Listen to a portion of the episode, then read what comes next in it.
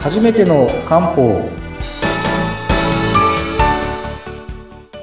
はい。森の都の漢方薬雲流堂の佐藤です。ナビゲーターの北村明子です。今日もよろしくお願いします。はよろしくお願いいたします。前回は、なんか、癌の話に、そうですね。ちちょっと。始まったと思ったらもう終わりました。そうですね。ちょっと水のお話をしちゃったら あまり時間がなくなってしまいましてですねあのまあシリーズそうですね。がんのお話をと思思ってですね。ちょっとはい。前回の続きからですね。そうですね。あ、ちょっと前回で、ちょっともうちょっと詳しくね、聞きたいところで終わったんですけど、はいはい。聞いていいですか？えっと、男性が肺がんが多いと、うんうんうんうん。女性が大腸がんが多いと、まあ比率で言うと。こはいはい。れはな、なんか原因とか理由とかってあるんですか？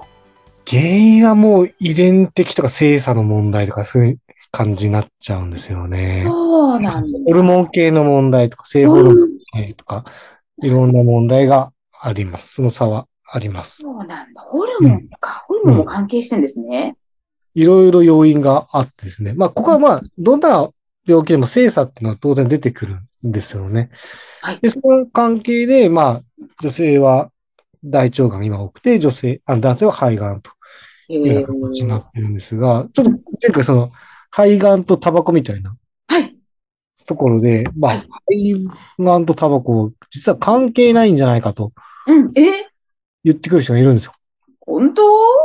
で、これはですね、こう、関係ないんじゃないかって言ってくる。まあ、まあ、それらしいな理由があってですね。はいそそれは何でかっていうとですねうん、政治の喫煙率なんですよ。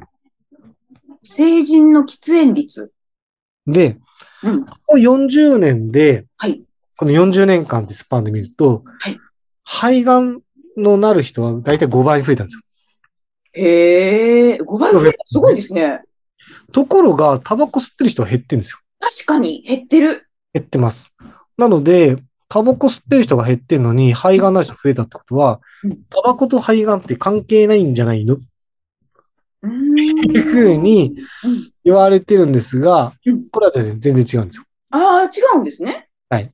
なぜかというと、うんと、実はタバコを吸例えば吸い始めて、で、がんのこう原因となって発生しやすい環境ができてから、実際がんとして発症するまで、だいたい20年かかるっていうんですよ。20年？そうです。だから、タバコを吸う割合が減ったからって、じゃあその結果が反映されるのって、こう20年以上先なわけうん。なんですね。だから長い目で見ると全然リスクがあるのは分かっていて、うん。すごい分かりやすいのが、こうアメリカの例なんですけど、アメリカって1970年頃に喫煙率下がったんです1970年、50年ぐらい前ですね。よ。で、結果何が起きたかというと、1990年代頃からうん、あの、肺がんの死亡率減ってきてるんですよ。へえ、あ、20年、ちょうど。20年後に結果が出始めてるんですよ。わかりやす。なので、うんここで急に減ったからってガンも急に減るわけじゃなくて、ただ今後は減っていくかもしれない。そういう意味では。ああ、なるほどね。ほうほうほうほうほうほう。でも要は、タバコが減った期間がある程度、うん伸びれば、また肺がんが減る可能性は当然あって、さっき言った通り、20年以上かかるので、結果もそのずれ、ずれで出てくるんですね。あで、で、だって、だって、ここ最近ですもんね、飲食店で禁煙とか、そうですね。どっ増え、と増えたし、そうです。なくなったっていう人も、まだ多分ね、それ言い始めてから20年も経ってない。その感覚正しくて、うん。2002 2000年頃から減りは、ちょっと減ってるんですよ。で、急に減ったの、わーって減り出したのが、2000、あの、3年、4年ぐらい。あ、じゃあちょうど20年ぐらい。だんだん20年経ってきたので、もうん。しかしたらそろそろ肺がんが今がピークで落ちてくる可能性があります。そういう意味では。そうなんだ。ちょっと楽しみですね。そうですね。そういう意味では、おかしいな、楽しみって表現が。まあ、まあ、肺がんになる方が減っていくのはいいことなので、うん。そういう意味では、ようやく結果が出てくるかもしれないという。本当だ。いや、ねだって、だって、だって、昔は、ちょっと前は、何？新幹線とかも、あ、つけてましたよね。普特に、通にね、あの、き喫煙者とか、なんか、何？普通に共存してましたよね、吸う人吸わない人が。今今は全然吸えないですけどね。ねえ、なんかもう喫煙車両なしとかありますもんね。あ、今、基本新幹線吸えなくなってるんで。あ、そ、あ、そっか。そっかそっか。昔はあの、東海道は吸えるんですよ、確かに。そうだそうだ。今、ホームに、あのー喫煙室みたいなのがありますね。そうですだからそういう意味ではだんだん吸えない環境増えてきて、まあ、結果もそろそろ出てくるんじゃないかなっていうことです。で、実数で言うと、うん大体ですね、タバコ吸うか吸わないかで言うと、男性の方が肺影響を受けやすいんですよ。これも精査があって。へえタ。バコ吸うと男性だと、あの、肺がんになるリスクが、えっ、と、4.4倍。だ、だいぶ違いますね。で、女性だと、だいたい3倍弱。うーん。まあ、男性の方がより影響を受けるんですけど、いずれにしてもリスク3倍以上っていう、平均値3倍以上なので、うーん。完全に、こう、肺がんのリスク高まるし、うん別に肺がん以外でもうん、例えば、別に他でも、な、確率上がるんですよ。例えばうん、えっと、タバコで肺がん以外でも、例えばですね、あの食道がんもそうですし、ああ。肝臓がんだって、胃がんだってそうなんですよね。うん女性の子宮頸がんとか、ここら辺も実はタバコでリスクが上がること分かってるんへえ。ですよ。なんかもう絶望的じゃないですか、ここまで言われると。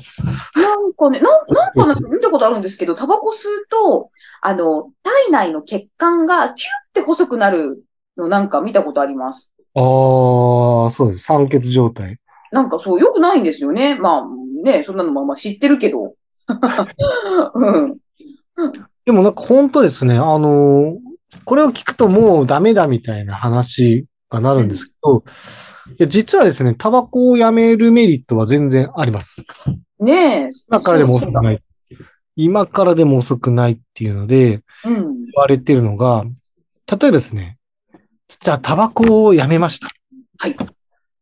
何分後にこういう結果、何日後にこういう結果うん、何年後にこういう結果っていうのが一応あってですね。はい。例えば、うんと、じゃあタバコやめましたっていうとですね、20分後にうん心拍数と血圧がうん低下するうーん。はい。すね。で、今度ですね、数週間後、うんだいたい2週から12週間後って言うんですけど、数週間経つとですね、今度血液の循環改善して肺の機能が高まってくるんですよ。うーん。結果出始めますよね。うん。これがですね、数ヶ月経つとですね、うん。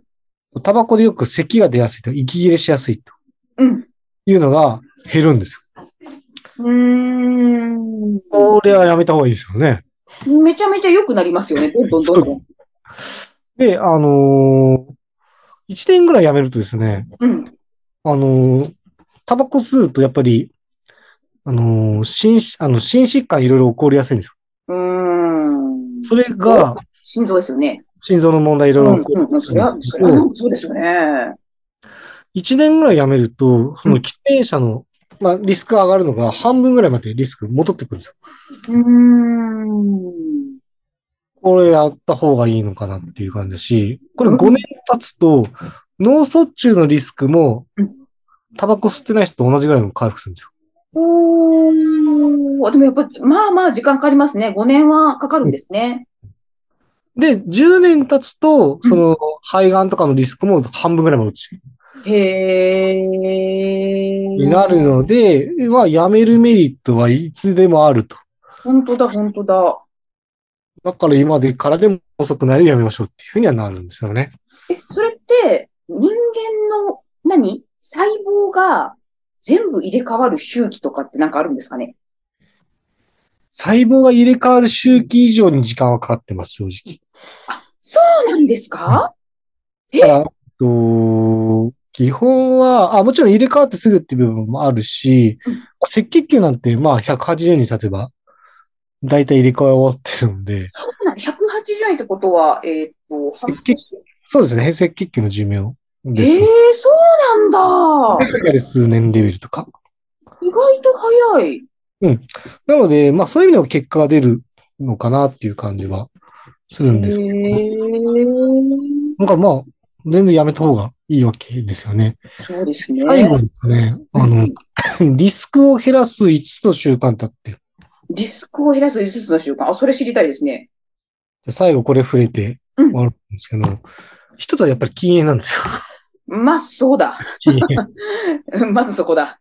みん、実はこの5つの習慣何でもわかりやすいし、この5つの習慣ってある意味生活習慣病のやつと全く一緒です。ああ、はい、はい。タバコあ、待って、あ、待って、当てる、当てる、当てる。ちょっと待って。で残り4つ当ててください。禁煙、禁煙と、待って、待って、待って。えっでと、回答は次週に回すっていう恐ろしい。なんか、ちょっともやもやして終わるパターンですね。待って待って、ちょっと待って。いあ、あげますね。まず禁煙でしょ？それはあわかりますよね。うん。と、あの、油油を取りすぎない。まあまあまあまあ、ちょっと三角ぐらいで入ってます。三回ぐらい。じゃあ、あの、実は食生活を、あ食生活ね。食生活。あ、そうかそうか、はい食生活。あと、はいお酒、お酒、お酒正、解正解です。おお酒すぎない。お酒、運動、正解です。体を動かす一緒。運動。で、さっきの油に近いのがもう一個入ってて、あの、適正体重なんですよ。適正体重。はいはいはいはい。食生活適正体重にうん、さっき言った禁煙とうん、今回答してもらったお酒と運動の5つの習慣やるとですね、うんこの5つの習慣しっかりやると、大体癌になるリスクが半分なんですよ。